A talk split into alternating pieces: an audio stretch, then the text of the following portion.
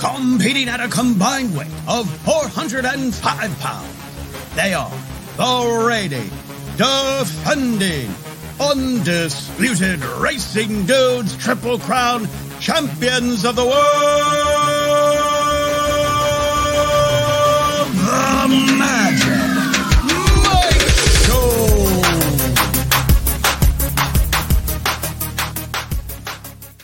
What's up, everybody? I'm Magic. I'm a sad Mike. That's the last time we get to play that intro.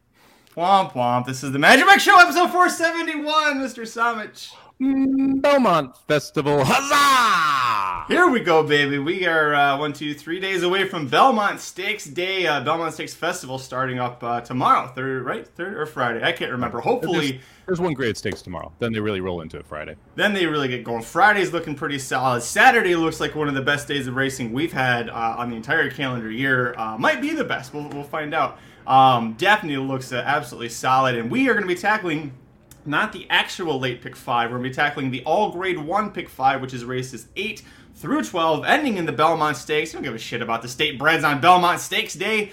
uh, unless you're trying to chase some more money. Ironically, my best bet on the whole card's the last race. So thank you for not allowing me to single to one in the last race on Belmont Saturday. Uh, somebody explain to Dennis why this is the last time we got that intro. He's brand new to the racing dudes in the fantasy league. Well, we are going to be dethroned. Uh, hopefully, it is a fan team. I'll be rooting for Shoddy team there on Saturday. Hopefully, they get it done and uh, they get our money instead of someone else. Um, I hope Tappa Shoes wins and nobody gets our money. That's what I hope. They get somebody else's money. That's, fair, all too. I care about. That's fair too. Ta- that would be ironic, like because Tappa Shoes is a horse that I targeted in I think it was what January in a video for us, saying that it was a Derby prospect because the upside of it, and now we are in the Belmont, and finally the sucker shows up. Oh well, listen, we're not going to dwell on that. Uh, we'll have I'll have more fantasy uh, fantasy league content coming later. Don't worry. Uh, we'll we'll tackle that a little bit later. But like I said, we've got the all grade one pick five at Belmont Park on Saturday, June 10th. Races eight through 12 uh, lined up for you. We got a big show. Let's get into it, buddy. Rise up.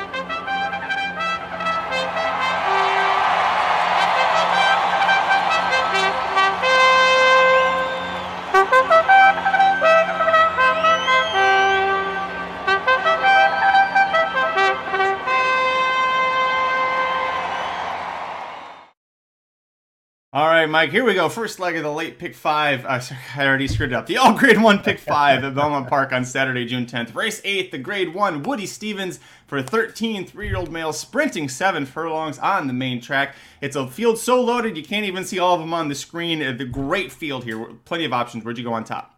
I am going to go back to the pain that is Fort Bragg. Uh, I took this horse in the Pat Day Mile, came up a nose short to General Jim. That kind of sucked, but I look, that was a phenomenal race from Fort Bragg. We're cutting back a furlong here, it's going from seven, mile to seven furlongs. I think that favors Fort Bragg over General Jim, uh, who I'm also going to be using, by the way. I actually think that Pat Day Mile could be a very good race. We'll talk about that in a second as well. But look, Fort Bragg, we talked about in the Florida Derby. Terrible break, rushed up, ran a really, really, really good race in that spot. Came back, I thought, showed out well in the Pat Day Mile. I think this distance fits him better. I'm going to go five to one on Fort Bragg, the eight horse with Rosario and Baffert on top. You and I both uh, had picked him to win the Pat Day Mile. Uh, when it finally came down to the race, I ended up betting my top pick, uh, General Jim, to win it. One of the few bets I hit all weekend uh, for Kentucky Derby weekend. But I- I'm with you. I think these are both horses you should use. That Pat Day Mile effort, specifically from these two horses, I thought was very, very phenomenal. Um, uh, as far as I mean, General Jim, not really a whole lot to talk about. We both really uh, love this horse. You know, going one turn. I've wanted to play him in the Fountain of Youth. He had a little bit of a cough and ended up skipping it. But his effort in the Swale Stakes, I thought, was very impressive. He had a ton of trip trouble in the Mucho Macho Man, so that kind of explained away why he struggled there. In the Pat Day Mile effort, I mean, Luis Saez just piloted him so strong, and now he's second off of the little bit of a break there, about a three month gap. So you would, you know, expect him to possibly take a step forward. This seven furlongs, you know, he he definitely needed that mile, right? Because if it was the Pat Day seven furlong instead of the Pat Day mile, eh, Fort Bragg had him by about a nose there. They had a great battle there, but he did have a slight edge on General Jim. Uh, Fort Bragg, by the way, you dropped this part. He's back with Baffert officially. That was with Yakteen. We're with Baffert again, baby. This is usually when you get back on these horses that were with Yakteen. Um, my biggest concern with him, we're adding blinkers and we're keeping Joel Rosario, and there's a like, there's something there that doesn't quite seem to make sense to me. Baffert is just 20, I say just, just 20% uh, adding blinkers in the last year and a half. Only an 87 cent ROI when that happens. And remember, that includes National Treasure putting them back on to win the Preakness. So it's it's not a great move overall for Baffert, but you know we'll see what happens. He, I think maybe he looked, at, he knew General Jim was coming, and Mike, I think he was like, we've got to figure out a way to get the jump on him or get the edge on him, and maybe blinkers is what does it. Yeah, it's interesting they're putting blinkers back on him. Them once before in his career, one for one with a gate to wire victory, breaking the maiden. So at least we've had some success with the blinkers. Uh, yep. To me, it wasn't a huge thing. I, don't think blinkers were the problem, but I don't think the horse gets worse with them either. So I, I wasn't overly worried about the the blinker specific ad there for Fort Bragg. Obviously, getting back to the Baffert barn should help the horse out. Uh, we've seen all these Yakteens get better when they go to the Baffert barn after regressing a little bit. Uh, Fort Bragg, I think, just was never a two turn horse, and I think that really was mm-hmm. the biggest issue there. I mentioned he won his broke his maiden, but he was thirty cents on the dollar that day, right? So not really going to uh, pump him up for winning a, mile and 16th race at Santa Anita there. We saw the difference, right? In the Florida Derby, then cutting back to that Pat Day mile, the horse ran phenomenally better. And I, I think we should expect another big time effort here. Uh, but this is a loaded field. I, I, think there's a lot of different directions you could go. I'm going to use the other Baffert Arabian Lion in here as well. John Velazquez on board, the three horse four to one. But that's the last of the short prices I'm using here. I'm gonna I'm gonna go for a couple bombs after that because I do think this race uh, it is right for the upset.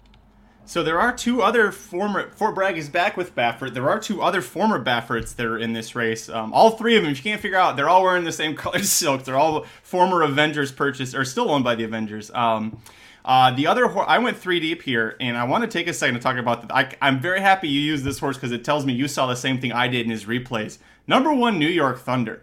Holy shit. Go back and watch that Woodbine Stakes replay if you haven't yet. First of all, big reason I'm using this horse.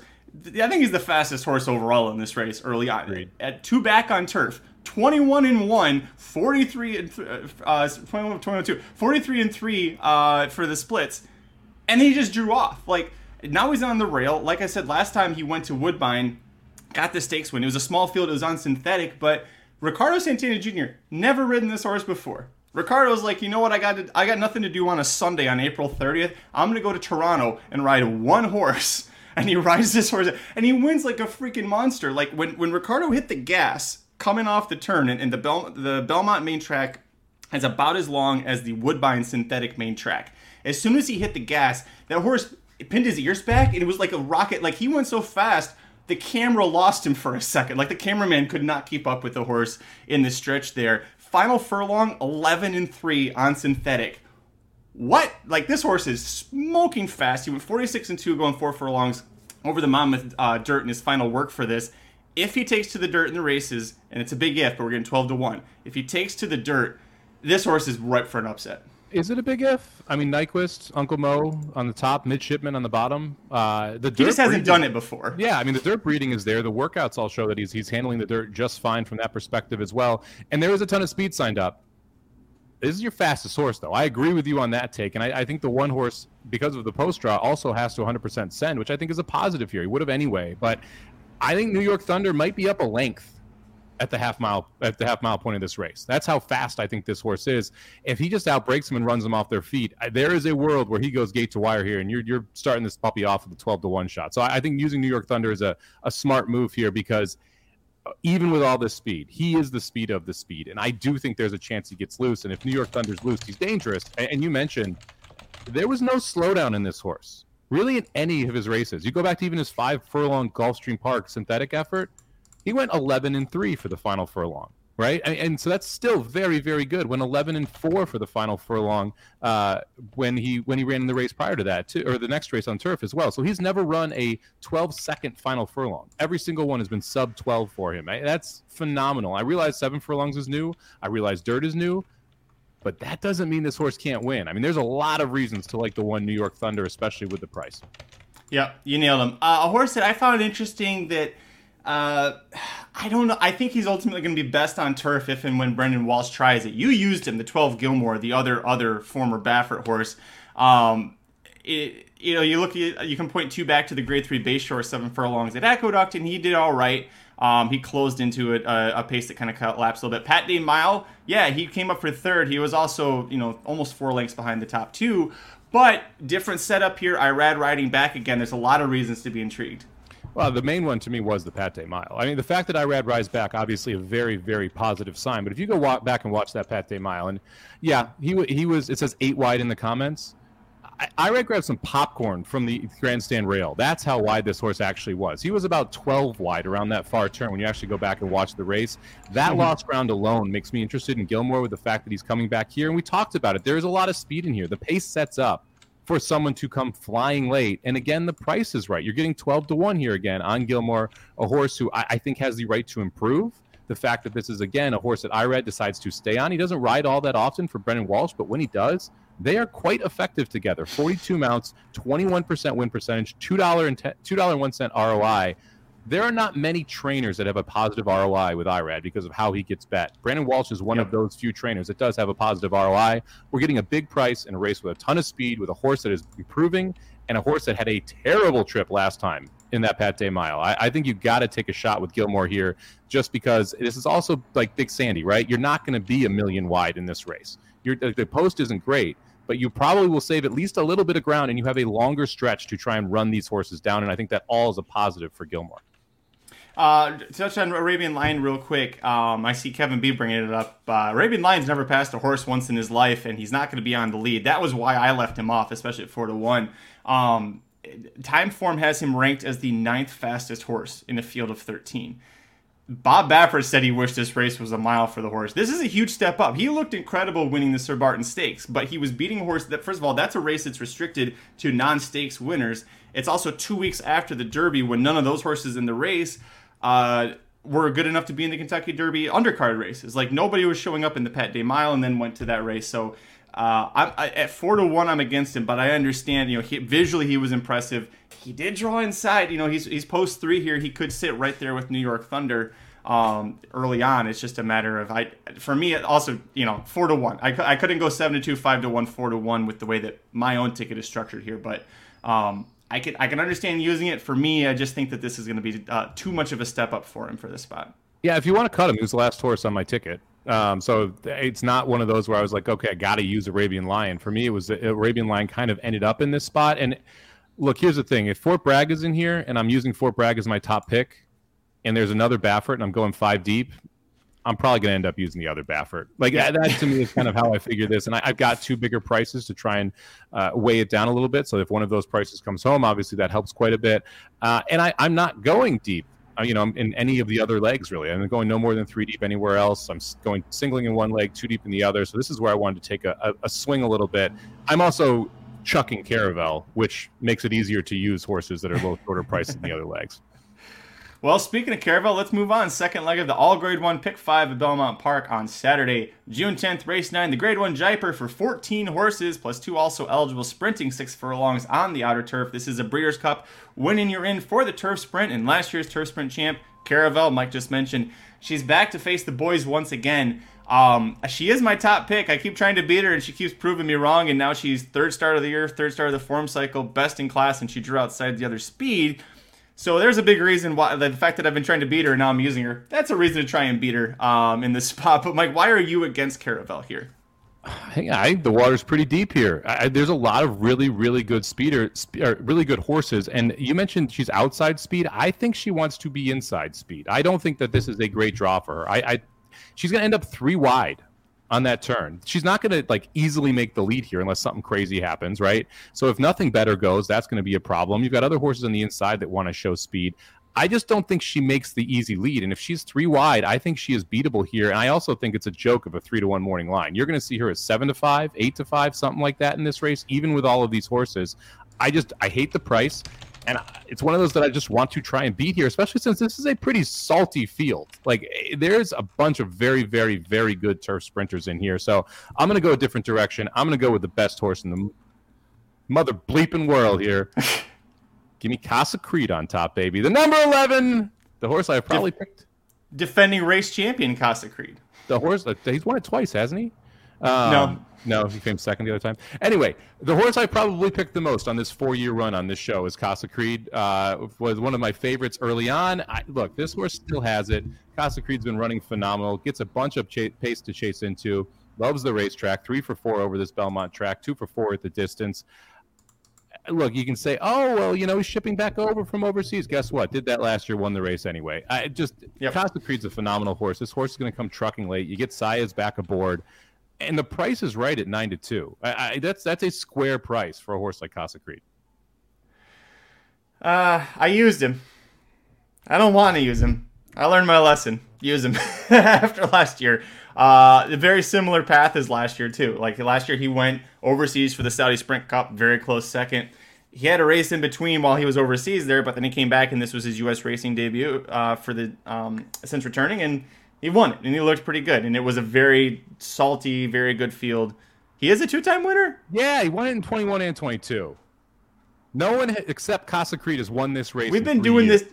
We've been doing this damn show for so long that I forgot what year it was when he did it the first time. So that was two years ago that you picked him in the upset. Okay, I apologize. Uh, that's crazy. Um. Anyways, yes, I used him here. Uh, what like uh, Caravel is my top eight. This is the race I went deep, so I'll try and go kind of quickly through uh, through some of them. Um, I used the number nine, nothing better. This is my second choice at eight to one.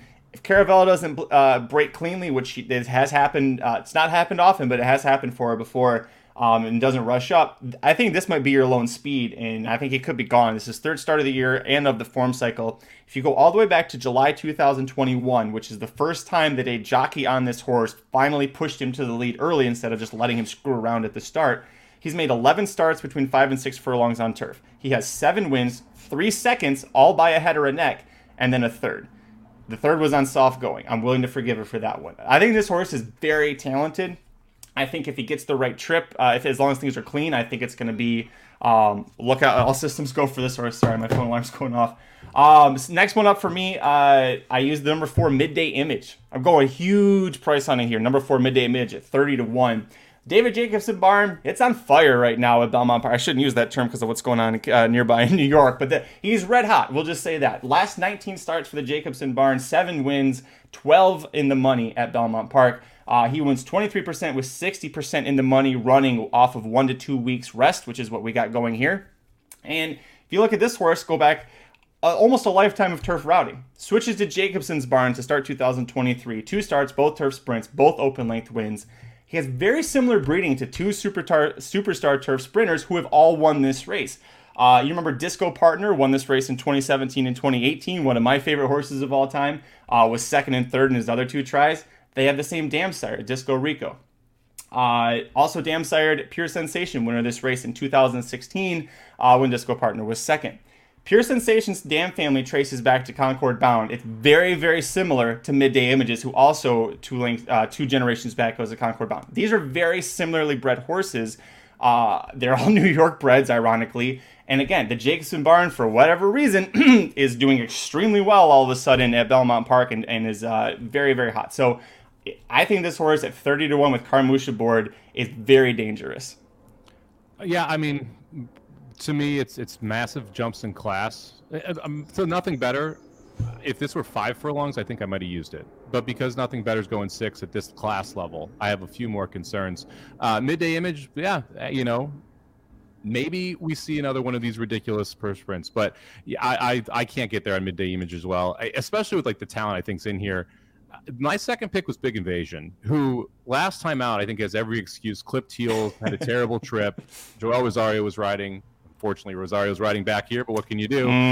Um, yeah, I know that's that's why. I think we're gonna have a carryover in the pick five here at uh, at Horseshoe. By the way, uh, we'll see what happens there. Uh, anyway, it- look, I'm willing to forgive that last one from from Big Invasion. This horse has a ton of talent. Now it's going to be third off the layoff. Four year old should improve. If you go back to the quick call, that was a phenomenal race there. I realize we haven't won again. We haven't uh, faced Olders yet in the graded company, but this is a very very good horse. I think the six to one price is a little crazy. I think the only reason you're getting it is because of that last race. So I'll use the ten Big Invasion as well. Did you use the ten?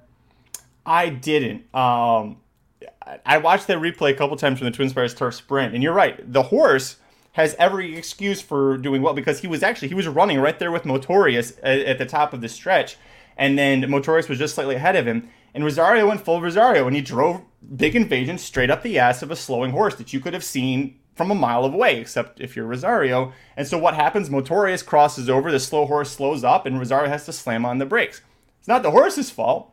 But it's also like the horse could have the same jockey aboard. So you ha- kind of have to figure out like Motorious goes off and finishes second. Is if if he doesn't have the traffic trouble, is he right there with him in second and third? And you had a, a crazy uh, no balls winner in that race. But you know, is is being outside in post ten going to help him because he was post four that day? Maybe, but he drops back and saves ground anyway. So I don't think Rosario's not going to break from post ten and keep him out there. And if he does, well, then we're screaming about that for Rosario. There's, it's the jockey aboard this horse that made me keep him off. Well, it's funny. Like the Rosario's on a slump lately. He's 16% at Belmont, 12% for the year. So he's actually riding better at Belmont than he is everywhere else in the country, which is kind of crazy to well, think about. Maybe maybe Mr. Guitar means uh, lately, as in the last uh, eight months. well, that, just think about that for a second. What other jockey that gets like, hey, this is the best jockey in the world, love? What other jockey's 12% for the year? Just gonna leave that yeah. there for now. Uh, I'm gonna go here. I'm gonna I'm gonna use the 10 and 11 Big Invasion Casa Creed, and then I'm gonna use one of the long shots, one of my favorite long shots the entire weekend here. The number two horse, Go Bears Go. Uh, this one coming out of that same turf sprint at Churchill that we've talked about. Ran third that day uh, behind No Balls. I thought ran a very good race. If you go back and you watch the trip, I thought had a little bit of trouble out of the two posts. We're back in the two posts again. So wish we were kind of mid pack or outside, but I'm, I'm still okay with it this to me is a big difference when you're looking at these type of horses. So Go Bears Go came over in 2021, runs in the Breeders' Cup Juvenile Sprint, ends up running second there to Twilight Gleaming. I thought ran really, really well in that race. Velazquez rode that day, so he had a U.S. rider riding a European turf sprinter. Goes back over to Europe, runs in all of the races, right? Consistently running in Grade One, Grade Two races over in Europe. Does fairly well. Runs into a couple really good, couple of really good horses, including Kinross and others over there. Comes back, runs in the Breeders' Cup Turf Sprint last year ends up running 12th. Rispoli rode him that day. It was an interesting trip. We'll just put it that way. Switches over to the Wesley Ward barn, who, if you could pick a turf sprinting trainer in America, is probably one of the top three turf sprinting trainers you'd pick. Immediately a buyer bump, first time out as a four year old. I thought ran well off the bench, especially considering it was almost six months. Now we get second off the layoff, second out in the four year old season, second time in the Wesley Ward barn. Jose Ortiz picks up the mount, and you're getting 12 to 1 in a race where I think he is as talented as anyone else in it. I think the two Go Bears Go is absolutely live in this spot. I had uh, some issues with him. Uh, why didn't he use him? Number one, you nailed it. The post. Uh, I didn't like that inside post for him. Number two, I don't like the fact that this is uh, this is a Wesley Ward horse, a turf sprinter. Johnny V rode him last out. Johnny V's not riding him. Irad's his number one guy for Wesley Ward for turf sprints. He's not on him. We went to Jose, okay, but like how often do we see Jose pick up about in the last year or so from either of those guys, and it takes a step forward. Like the horse takes a step forward. So it's just. Eh, well, I I think he could hit the board. I just don't like him to win this race. Arrest Me Red was never. Lo- Irad was never leaving Arrest Me Red, right? I think we can agree on that. So that's not changing. And then the the Velazquez, I guess you could make an argument. Um, but Velazquez is named on two horses in here because he's also named on the Romans horse that's on the also eligibles. like, and he's not named for here. But I mean, in a vacuum, I take Jose over Velazquez. Really, you wouldn't? For Wesley Ward?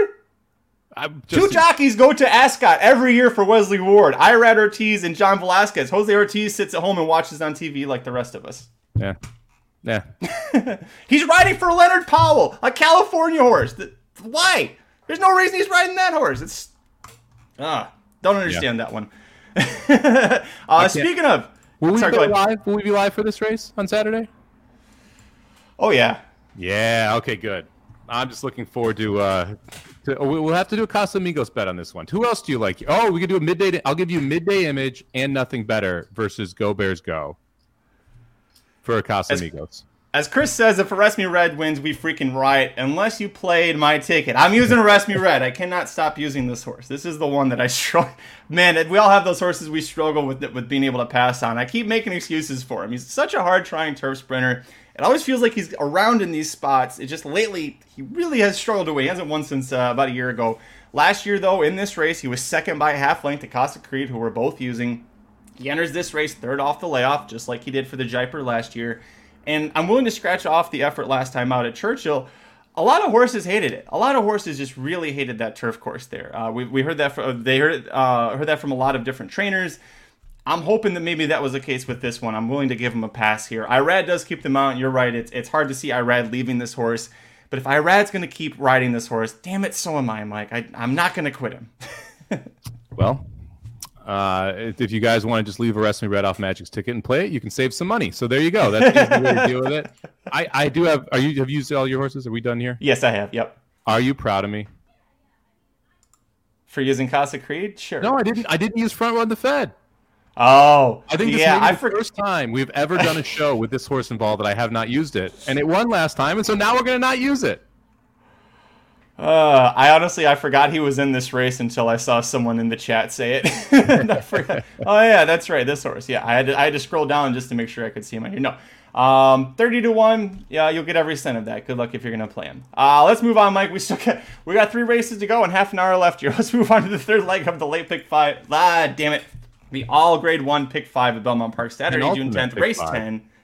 The grade one met mile for nine males on the main track, a Breeders' Cup winning year, in for the dirt mile, and last year's dirt mile champ, how many times can I say mile? Cody's Wish, he's back in here, possibly the toughest field he's ever faced. Did you use him? Yeah, I mean, this was my dilemma here was a single or chuck. And that, that really is what it came down to me. Um, do you use Cody's Wish here? And if you do, you kind of have to single. I, I don't want to go four deep, which I would with the one, three, five, and seven if I was going to go four deep and have the one who I think is also the most likely horse to win, especially considering this is an awfully good pace setup for him. I'm scared to death that Jamie Ness and Repo Rocks is going to win this race. Yes, Cody is probably going to be the most single horse in the pick five as well. Another reason why it's like, yeah, do I really want to single here? He's also the best horse. He really is. Like, it, it, I'm going to single Cody's wish, and I'm not going to like.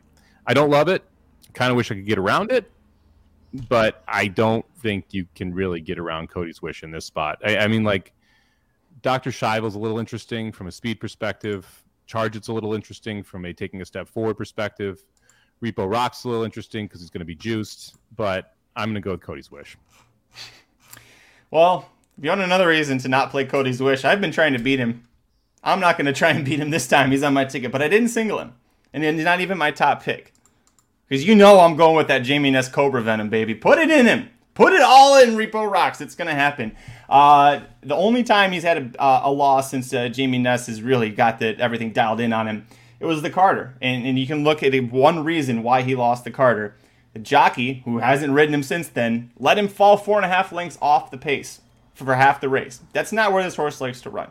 He does his best when he's in, within one to two lengths early. As far as speed goes, Dr. Schivel I expect to go. I don't know who else is going up there. Charge will probably be a little bit forwardly placed. I think Repo Rocks can sit there right there with him. Uh, the Carter, you also had hot fractions, super hot fractions. Timeform US, if you guys don't know, uh, uh, Craig Milkowski hand times every he and his associates hand time every race so that they can get what they believe are accurate fractions because it's 2023 and most of these tracks still suck donkey dick at correctly timing races. Timeform adjusted the Carter to 21 and 2, 43 and 2, 107 and 4. Super hot fractions. He was sitting way far back. Doppelganger got the jump on him. Just wasn't able to get the job done. Repo Rocks is not going to see fractions like that. He's not going to have an issue with the speed because I think Dr. Schivel, as much as I love that horse, and there's it's interesting that Irad's riding him, he's second off of a really long layoff and could take a step forward. I really think Dr. Schivel is going to hit the about the the 316th quarter pole. He's going to hit a wall, and you're going to see him start to really struggle. Repo Rocks will keep coming. Cody's Wish will also be coming, but Repo Rocks will get the jump on Cody's Wish, and I think that he's definitely strong enough to hold him off at a mile. Yeah, I mean that's that's going to be the question, right? Who who gets first jump, and then who's better? And, and I think the answer to who's better is Cody's Wish. The answer who gets first jump could be either of them, and and that's how he loses here. I, I couldn't use Dr. Schivel specifically because he's coming out of a three horse race, right? So that, that to me makes yeah. it very hard to be like, oh, look at this monster buyer. He's really ready to fire. Wait a second. There are only three horses. Uh, I agree with you. I think the distance is probably a problem for Dr. Schivel. I just couldn't get around Cody's wish. He's been too good. I didn't use him in the Breeders' Cup Mile. This is this is me kind of just tipping my hat at this point and saying, okay, I'm not going to try again. And let's be honest too phenomenal at Churchill. Like phenomenal. Mm-hmm. Now, not the best field in the world, but still a, a very, very good effort. So I have no concern about this horse coming back at five. This is also one of those horses where you can tell what they're trying to do. They want this to be one of those superstar style horses at five. The goal is the Met Mile. The long term goal is the Breeders' Cup Classic here. This is the first step. This was always the race that they were pointing to, not that Churchill race. I think you're going to get Cody's Wish's absolute best effort, and I think it's too good for this field. Listen, I'm using him. I really don't want. I would love to see the good, the feel good story of Cody's Wish overcome the uh, whatever the hell you want to call Jamie Ness and what he's doing to his horses. Uh, just I don't, I don't, I don't believe it. eventually, feel good stories always come to an end. Just ask the Nyadis fans, and I don't know. Um, I did see this question for Curtis Manlow. He says, "Why does Jamie Ness consistently use, ouch, charity cases for jockeys?" Um, Jamie Ness mostly runs at Parx, national, like the the smaller tracks where you would see these quote unquote uh, charity jockeys. Um, he, he he uses guys that are going to win for him. Last time out, Silvera was uh, is he's a New York guy, but he's not a big New York guy. Silvera was available, and he put him on there and got him to. I think part of it, Mike, and just purely a guess, he picks jockeys who he knows will absolutely one thousand percent listen to him and have everything to lose if they don't listen to him. See Andrew Wolfson, who's no longer riding this horse. Yeah, I want to see if I can. They're also Nesson and Silvera are twenty five percent together. This is his go his go to rider at Parx. So I, to me, it, it, also is a familiarity with the horse. He rode him last time. He's ridden him once before as well. Uh, so yeah, I, I, think that it's not surprising you see someone like Silvera up here, and and, and Silvera's a good jockey. Uh, he's just he doesn't get the mounts at these levels, and so he goes yeah. and dominates other circuits. Yeah. Uh, but uh, yeah, great question there, Chris Mallow. Uh, Chris Chris Mallow is doing his best to try and get the Zenyatta fans to try and uh, beat him up. Uh, we'll move on while Chris gets beat up in the parking lot. The penultimate leg of the All Grade One Pick Five at Belmont Park, Saturday, June 10th, race 11. The Grade One Manhattan for 10 older males going a mile and a quarter on the inner turf course. Not an official Breeders' Cup winning year in for the turf, but kind of has that feel, right? You've got two in here wearing the Godolphin blue for Charlie Appleby. We've seen both Warren and Ottoman Fleet in America. One of them, a great dominating win. The other one, boy, you really want to get yell at the jockey for what happened in that race. Where'd you go on top? Uh, I went with the eight. I went to up to the mark. This was the I considered singling here, not using Cody's wish and going three deep in the the mile. I decided I was going to single Cody's wish and use three here, so I used up to the mark as, as the sing as the the top pick. Uh, this horse was phenomenal in the Turf Classic. I think we all picked up to the mark in the Turf Classic. Um, I don't see any reason why you wouldn't expect this horse to take another step forward. Distance should not mm-hmm. be an issue at all here, going from a mile and an eighth up to a mile and a quarter. So not worried about that extra furlong. Uh, this horse looked just dominant and, and really has been dominant since getting on the turf. The only loss in the Maker's Mark Mile, where Chez Pierre, who was even money this weekend, uh, took the field gate to wire and ran one of the like slow fractions, but ran just a ridiculous, ridiculous race. Just Mr. Modern Games that day by a nose from third. I don't see how this horse doesn't at least take a, a slight step forward. We're still four years old. We're still getting used to this whole turf thing because we were a dirt horse first. So I, I, think up to the mark is going to be awfully difficult here, but I respect the hell out of both Appleby's. Yeah, I went three deep. I went uh, same as you, three, four, eight on here. Um, uh, up to the mark. By the way, Chez Pierre, the winner of that race, uh, the Maker's Mark Mile, uh, he's in the grade three poker, which is race five on the card on Saturday. So watch and see how he does. Um, he's even money to on the morning line, so he's probably gonna be one to five. So you're not gonna get. It. There's a big reason the poker is race five. You're not gonna get any value out of that race. Um, the biggest question mark for up to the dis, up to the mark, if you have one, is the distance. But you saw how he won at Churchill going nine furlongs, like it was nothing an extra furlong here. I don't think that's going to be too much of an issue. Uh, he has a jockey who knows how to handle the inner turf at Belmont as well as anybody. So all reasons to like him. As far as Ottoman Fleet, had the Grade 2 Fort Marcy win in his U.S. debut. Big win against much lesser competition. It's definitely a step up for the first time that he's ever tried greater Group 1 competition. But uh, one thing to know if you didn't uh, about European racing, especially in the summer, the big Group 1 races for money, they're restricted to horses who are intact. There's something about Europeans, where, especially in, in England, they don't like to let the geldings play with the stallions in those big races. And they're we always talk about how breeding runs racing in America. They're like, you need to be someone who can benefit from this in a second career if you're going to be in this race. So uh, that's why you see Appleby send some of these horses over here, um, along with the, just the giant purses that we're running for here. So uh, four starts at the distance for Ottoman Fleet, two wins, one second by a neck, and one third. So got that going. Um, and then also Warrenpoint. So if you scratch off the, the grade one Man o' War, he blew the break because they were late taking the blindfold off him and he was a little screwy. And then Frankie Dettori completely screwed up by not pushing this horse to engage the front early. His past races, if you watch Warren Point's past 10 races, he likes to be right near the pace. He doesn't have to be on the lead. In fact, I don't think that's the best spot. But he needs like one or two targets and to sit comfortably up towards the front. You ask him to pass an entire field, he's not going to do it. That's why you saw him kind of struggle in the stretch there. Now he's actually cutting back to a distance where he has four wins and a third in five starts. Buick's on Ottoman Fleet instead of Warren Point. I still like. I still like Warren Point. I still like him. I mean, I don't hate the take. I, the ride last time I thought was atrocious from Dettori. I, I think that Warren Point is is a very good horse. I think we're going to see a very good effort. Uh, this might be a little too tough because Ottoman Fleet and Up to the Mark are both very, very good horses. The pace is going to be interesting in here as well. Uh, it looks like strong quality is going to be loose. And so I could see the case for some people wanting to use the two. I think the water is just a little too deep here for strong quality to be able to take the field gate to wire, though.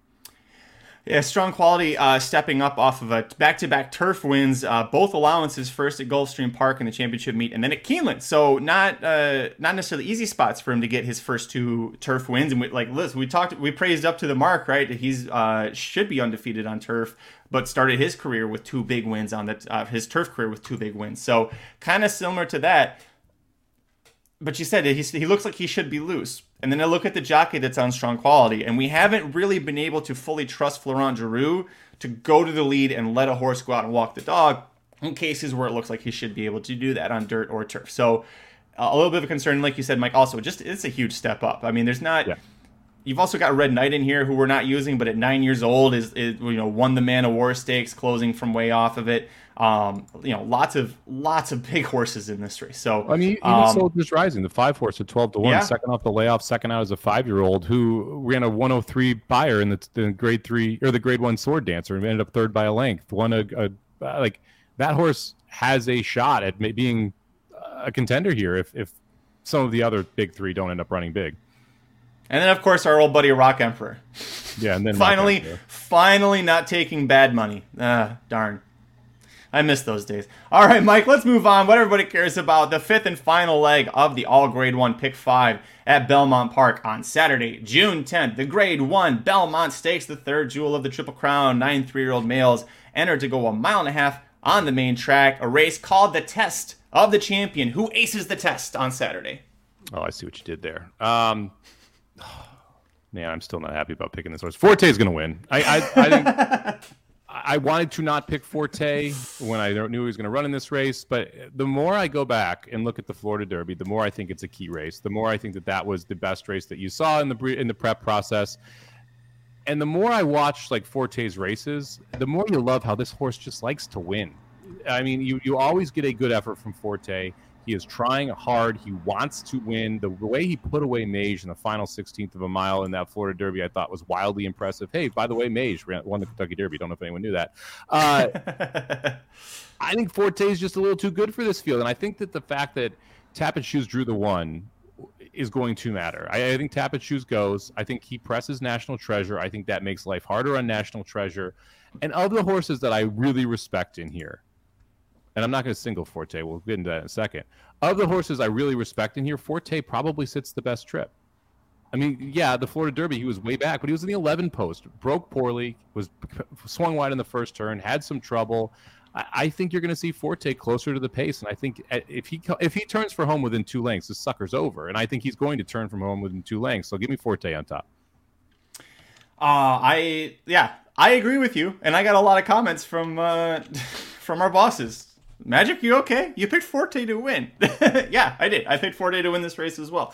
And you know the trip. I think the trip is going to be uh, where he exactly where he needs to be. I think it's gonna be too wide outside of either Tapit Shoes or Il Miracolo. One of those two horses, I think, tries to go with National Treasure, possibly Tapit Shoes because he's on the inside, and because look who's riding. It's Irad's brother Jose, who likes to set it up for his brother. Uh, and then you've got Il Miracolo, who is not really a horse that either of us are considering a threat at all, but I think he'll sit there and, and at least help make this at a more honest pace than you saw in the Preakness. If go back and watch Florida Derby, and if you imagine Forte drew post six there instead of post eleven, Then he doesn't have to drop all the way back early because he's going to be stuck 18, 18 8 wide into the first turn. Uh, and he wouldn't have to be in a position where he's stuck waiting on horses in the far turn. He's in a much better position. He's much closer to the pace. I agree with you. I think that's what we get with this horse here. Um, one concern since 1976, and that's as far back as Equibase goes, the only horse to win the Belmont off of a two plus month layoff was Tiz the Law, and he did it a mile and an eighth, and it was in the COVID year when pretty much everybody was coming off of about three month gap. However, Forte was going to be in the Derby if not for the Kentucky State vet who said you need to scratch this horse. We're not going to get into that. My question for you should this kind of policy apply? Like Forte is going for a huge history book here. I mean, the Curse of Apollo was a huge history buck before Justify bucked it, and then Mage did it again this year. So I, am not as worried about that kind of stuff. And it's not like this horse has been. When you say two month layoff, it's not like oh we just have been just sitting around doing nothing here, right? I mean, Forte was working out the weekend, or uh, the week after the Kentucky Derby, so it's not like that injury was major. It was something that was a smaller foot issue after a stumble. Like I'm not as concerned about that. The only reason he didn't run in the Preakness was because of the rules, not because he wasn't ready to go there. So again, that doesn't concern me there. Uh, I like the, the it's funny how much hate Forte is getting in the, the chat here. And, and to the person who said Mage didn't run well in the Preakness, I would actually disagree. I think Mage actually ran pretty good in the Preakness considering he had nothing to chase. Uh, and the ride that Castellano gave him because he never should have let National Treasure get away. Anyway, uh, I think it's funny that Forte is getting as disrespected as he is. I, I like I just I really do because he was going to be five to two, three to one in the Kentucky Derby with 19 other horses if everyone went to that gate, and now he's going to be five to two, three to one with eight other horses that are. I mean, one, two, three, four, five of them would not even qualify for the Derby. Like, this is not as hard of a field. He is still as good of a horse. I'm not worried about the injury. If I was worried about the injury, I wouldn't be using him. Uh, I same. I think it's kind of surprising he's sitting here at five to two in this race. I'm interested to see what he actually goes off at because I have a feeling I'll be betting him to win. Yeah, Marco Lou asked, "Is Forte sound? And are you betting him five to two? He's going to be under under such a close, scrutinized watch that if he runs, I have zero concern about that. Um, what I do have concern about, Gary brings it up, Angel of Empire wearing blinkers. Brad Cox throwing them on there. He said when Prat got done after the Derby, he said put blinkers on the horse. And Cox said, well, you know, he works really well in blinkers, so we figured we'd give it a shot if he works well in blinkers in the morning, why? And this is Prat's ridden him twice now. Why are we just now adding the blinkers on him? To me, that doesn't make much sense. Um, do you uh, do you know what the dosage index is, Mike? No. Okay, so the dosage index is a formula that they use to uh, to try and predict a horse's ability um, to go distance. A, a, very high number means the horse is going to be the higher the number for the dosage, the shorter the distance that horse will probably be better at. Um, 17 of the last 18 Belmont Stakes winners, when it was at a mile and a half, so scratch out Tiz the Law, their dosage higher index was no higher than 3.0. So it's telling you distance horses, right? And that's no uh, no question there. Since 1983, every single Belmont winner, including Tiz the Law, had a dosage that was not higher than 4.33, which is what American Pharoah had. He's actually, oddly enough, the outlier in this. And only five horses in that entire span of the last 30 years had a dosage that was even above a 3.0 there are a few horses in here who are above a 3.0. The highest dosage index, this blows my mind. Angel of Empire is a 9. The dosage is saying this horse has absolutely no business going a mile and a half if he wants to win, which is crazy because of how he won the Arkansas Derby and how he finished in the Kentucky Derby. That being said, one of the best dosage numbers, it's on National Treasure, 2.56. That's the other horse I'm using. 5 to 1 in here. I'm worried he's going to get an early, easy lead like he did in the Preakness. And if he does, we're going to be cursing ourselves out on the backside. You're going to be screaming at every other horse and every other jockey in the field, push that damn horse. And if they don't, this horse is going to be pretty dangerous. Uh, blinkers on for this horse. Two, three starts so far, two wins, a third. The third came in the Breeders' Cup Juvenile behind Forte, who we're both with have as our top pick. Without the blinkers, one second, a third, and a fourth, all pretty big duds. Uh, third start of the form cycle, second start back with Bob Baffert, Johnny V keeping them out worried that he beat a Preakness field that was kind of eh, like we were definitely not high on Blazing Sevens at all, and that horse almost beat him. But if he gets the same setup, it's it's so hard for me to see how he ends up like it's his race to lose if he gets that same setup, Mike. Maybe. I mean, I, I look. I wouldn't be shocked if National Treasure wins if they let him walk. I think this is a more difficult field, a more rested field. I mean, like Blazing Sevens, it sucks. Let's just be honest. Like, I, I don't like Blazing Sevens at all. So, like, to barely hold off Blazing Sevens when setting that pace is not a, something I'm like, oh, look at that Preakness race, right? And I right. like the Mage effort. I don't like how Castellano rode the horse. I think the horse ran well, but clearly was not at the same level as the Derby, which we saw two weeks prior, which was probably a problem for Mage since that was his fifth start. That makes that Preakness awful, right? And now I have to back National Treasure in a race where I think one, two, three, four of these horses could have probably beat him in the Preakness makes it really hard for me to swallow five to one on him. And I, I don't think that you're going to get the same lead. I think Tapit Shoes goes. I think your Miracolo goes. If both of those horses go, National Treasure doesn't get to walk, and that's the key. And now Velazquez put on a masterclass in that Preakness of how to ride a front end horse. We talked about this on Monday, but man, when he came out and pinched Mage back and Castellano did not go with him, and then he swung all the speed out three wide and then cut the corner and allowed himself to just slow the whole race down, that was a master class. And if Tapit Shoes doesn't go, he could do the same thing. Mm-hmm.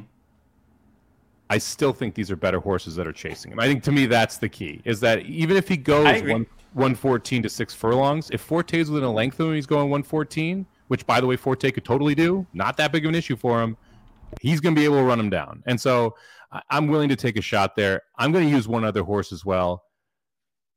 Give me the three horse, Arcangelo here at uh, eight to one. A little bit of a price horse who won the Peter Pan last time out, taking a big time step up in class. I thought that that that Peter Pan was pretty impressive when you go back and watch it. We watched it on Monday where we were talking about this horse. Uh, he battled back against Bishop's Bay. You could say Bishop's Bay folded a little bit, but I like the improvement race after race after race after race. And the dam side of this horse is in the family of Rags to Riches, Jazil, two past Belmont winners, both on the bottom side. One of six of the nine horses that have Tapit influence in this race. I think Arcangelo takes a step forward here. And I, I the more I went through this, I'm like, I don't love Tapit Trice. I don't think Hit Show is good enough to win. I think Angel of Empire is going to be too far back. For me, Arcangelo is the other logical contender here that can get the job done. So I'm going to go three six to close out the pick five. You know that what's interesting, and I talked about this on Monday, uh, Tuesday, Monday, whenever it was. Uh, forget, but I think it was Monday. Arcangelo's never gone two turns, and there's nothing about the breeding that says he couldn't handle it, but He's never gone two turns before, which is kind of crazy. Um, he would try to be the first horse since Tonalist in 2014, the second horse since AP Indy in 1992 um, to uh, win the Peter Pan and win the Belmont Stakes. So a little difficult uh, scenario for him here, but you're seeing more and more lately that the horses that are in the Belmont horses that then either ran in the Derby and then skipped the Preakness or didn't run, you know, in either one of those races uh, back then, back in 1992, like every horse that won the Belmont was in the Derby and in the Preakness. So they were seasoned and they had, you know, they were coming along nicely. Um, I I like this horse. I've liked this horse since uh, you know two back when he broke his maiden at Gulfstream Park. I thought was very impressive. I like the trainer Jena Antonucci. It seems like she is one of the good ones. Um, you know Javier Castellano, the Derby winner, the Derby winning jockey. He's going to be aboard. I don't correct me if I'm wrong. I don't think he's won the Belmont before either. So he's got that going for him. You know, he did he never won the Derby, won it this year. See if he can get the Belmont too. I'm not going to use this horse, but you're getting a good price. Again, the breeding says two turns, mile and a half should be within the in range here. Just for me, I'm I.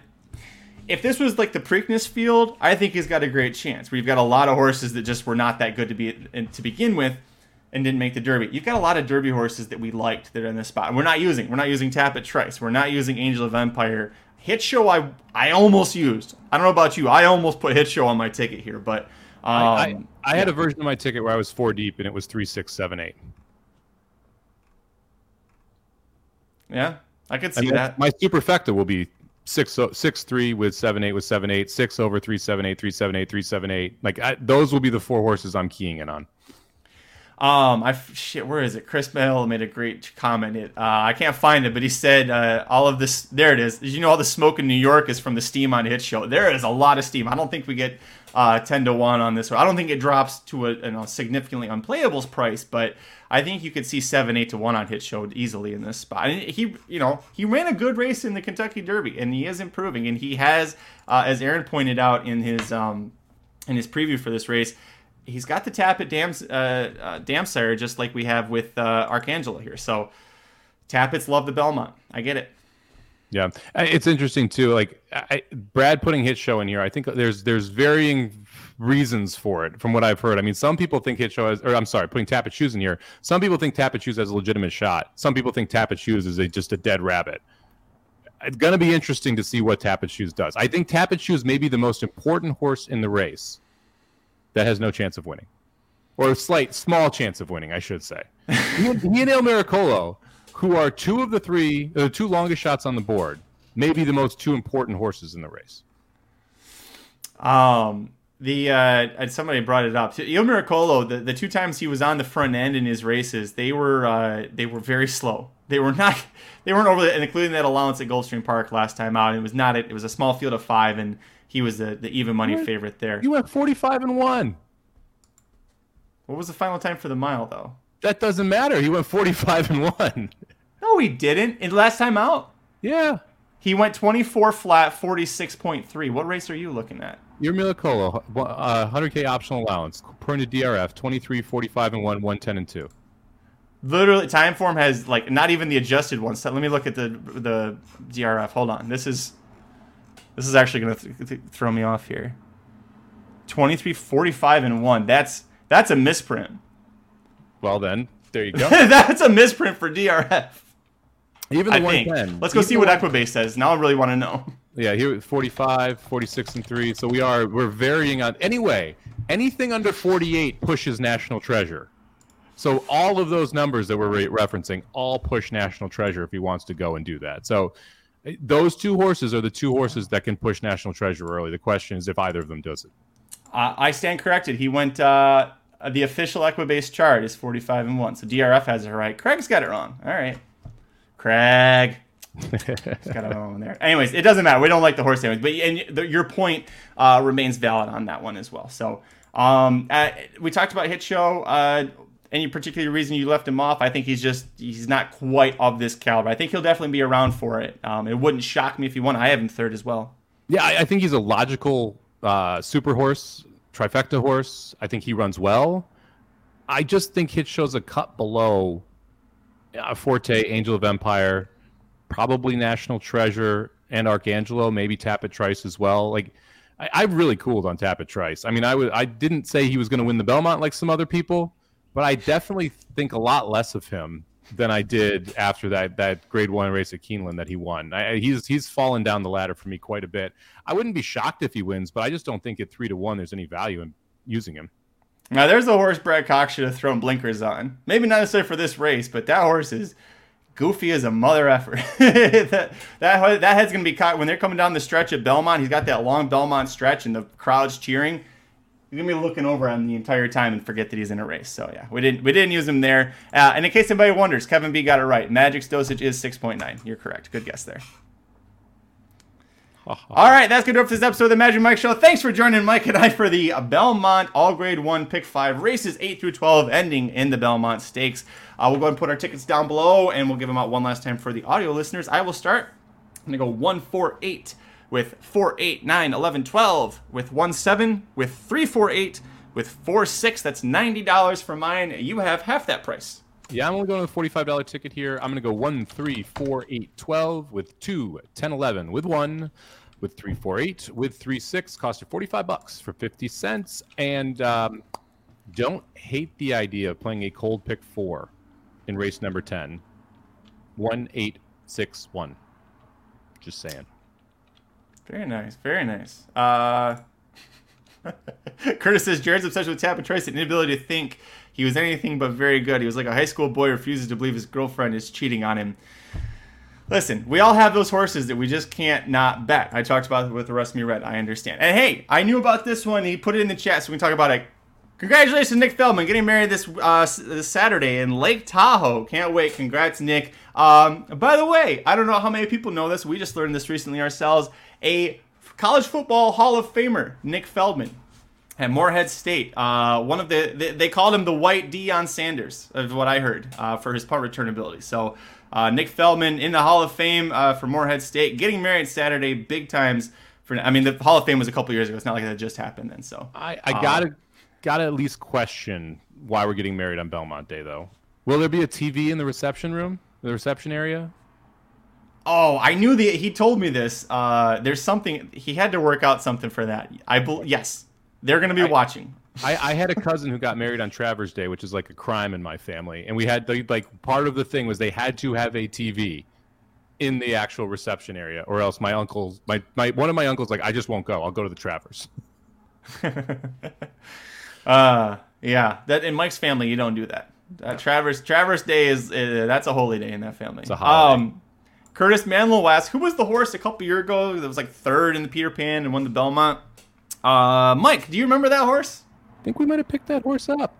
Sir Winston, yeah. Yeah. Uh, picked him up uh, trying to not finish last in the fantasy league, and we claimed him because he was the only horse that kind of looked like uh, he might have a chance in hell, and he won. And so we did the same thing with Tapit Shoes. We're ho- a horse that we claimed and then dropped. Uh, we're hoping Tapit Shoes can do the same thing, although from our ticket perspective, um, yeah, that's that's not how we play this thing. But hey, there we go. That's Uh, that's a Nick- shame. Uh, no, Nick, no. sa- Nick, Nick you're says have- that. uh, go ahead. Read it. Go ahead. I don't have to be ready until 3:30 Pacific, so I'll have all day to fire, but I'll miss the actual Belmont. Says Nick Feldman. Oh, put a, Nick. Put a put a TV in the church or wherever you're getting married. Throw the Racing Dudes live feed on it and send us a picture. That's what we're looking for, Nick. Uh, Kevin B wants to know, give us a lock in the finale. You said race 13 was your best bet of the day. Is it the Chad Brown first time turf horse? It is. It's not anything creative, but it, it's it's Joe, Saint uh, Joe St. Louis, St. Louis Joe, St. Louis something.